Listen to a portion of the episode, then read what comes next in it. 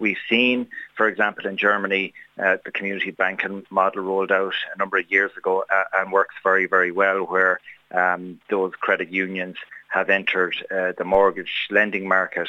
Uh, so I welcome this uh, legislation. The commencement of the Act uh, in Phase 1 will come into effect or has just come into effect and we'll see Phase 2 uh, of the Act come in to effect on Monday, the 8th of April. So it's very welcome news for small businesses. It's very welcome news um, for the 3.6 million users of the credit union movement across the country. It'll empower credit unions um, to have, a, I suppose, a more strategic focus uh, on lending, uh, on better governance. Uh, it'll allow them to expand their me- uh, and expand their membership uh, and services, and allow them to become more competitive to, gr- to grow.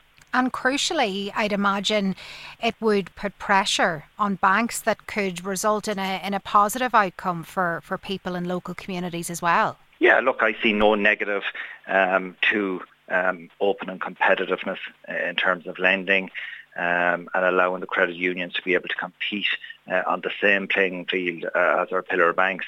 Um, I think this is going to have very positive implications for um, the credit unions and members in Sligo, um, not only for now, but uh, overall in years to come.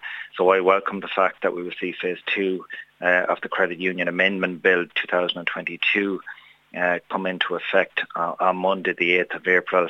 Um, as I said, this is the first substantive credit union legislation since 2012. So it's very significant.